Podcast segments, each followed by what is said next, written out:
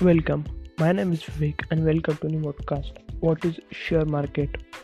किसी भी कंपनी को चलाने के लिए पैसे चाहिए होते हैं अगर कंपनी के ओनर के पास पैसे है तो वह खुद के पैसे लगा सकता है या फिर किसी अमीर आदमी को पैसे देने के लिए मना सकता है या फिर वह पब्लिक फंडिंग के द्वारा पैसे ला सकता है पब्लिक फंडिंग में कंपनी आम लोगों से पैसे ले सकती है। वे बहुत से शेयर मार्केट में लाती है, जिसे आईपीओ कहते हैं। आईपीओ यानी कि इनिशियल पब्लिक ऑफ़र। आईपीओ लोगों में पहली बार इसे आईपीओ द्वारा खरीद सकते हैं। इसे प्राइमरी मार्केट भी कहते हैं। इस प्रकार कंपनी के हिस्सेदार बन सकते हैं और कंपनी को ग्रो करने के लिए पैसे भी मिल जाते हैं।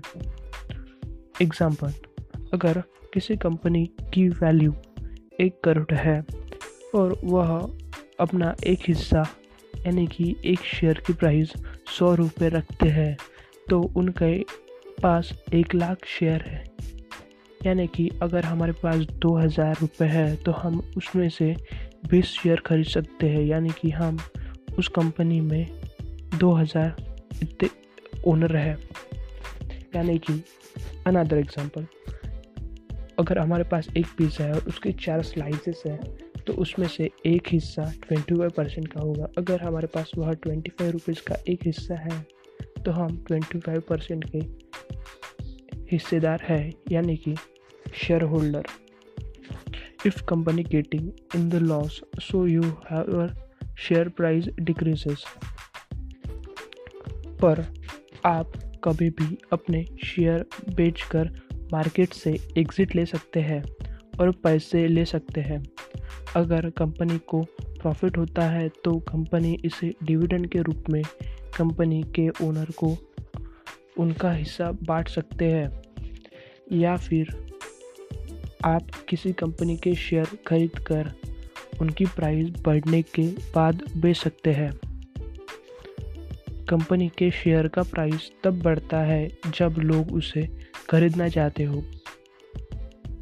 मार्केट का यूनिवर्सल लॉ है if demand goes up price goes up and vice versa it means किसी भी शेयर को प्रॉफिट हो रहा है तो लोग उसे कंपनी के शेयर खरीदने में इंटरेस्टेड है। इसका मतलब उस कंपनी के शेयर का प्राइस बढ़ेगा।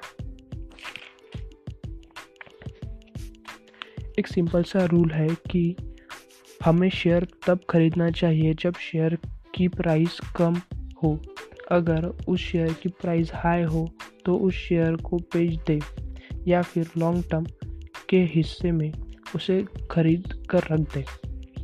एग्ज़ाम्पल 2004 में अगर किसी आम आदमी ने गूगल या फेसबुक के शेयर खरीदे होते तो अब तक उसके पास अरबों करोड़ों का डिविडेंड के रूप में पैसे मिले होते हैं पर सारी कंपनी गूगल या फेसबुक की तरह नहीं होती।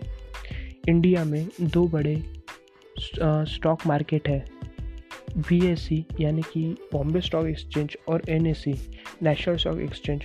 एन इंडिया का बड़ा मार्केट है। इनमें खरीदने और बेचने के लिए आपको डीमैट अकाउंट खोलना होगा। जिस तरह से आप पैसे जमा करने के लिए बैंक अकाउंट खोलते हैं, उसी तरह आपको अपने शेयर जमा रखने के लिए डिमार्ट अकाउंट खोलना पड़ेगा। स्टॉक मार्केट में रिक्स तो होता है, मगर उसे स्टॉक मार्केट में रिक्स तो होता है, मगर उसे पढ़कर, समझकर कम किया जा सकता है।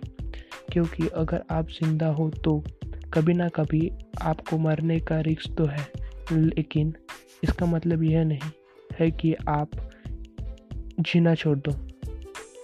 Thank you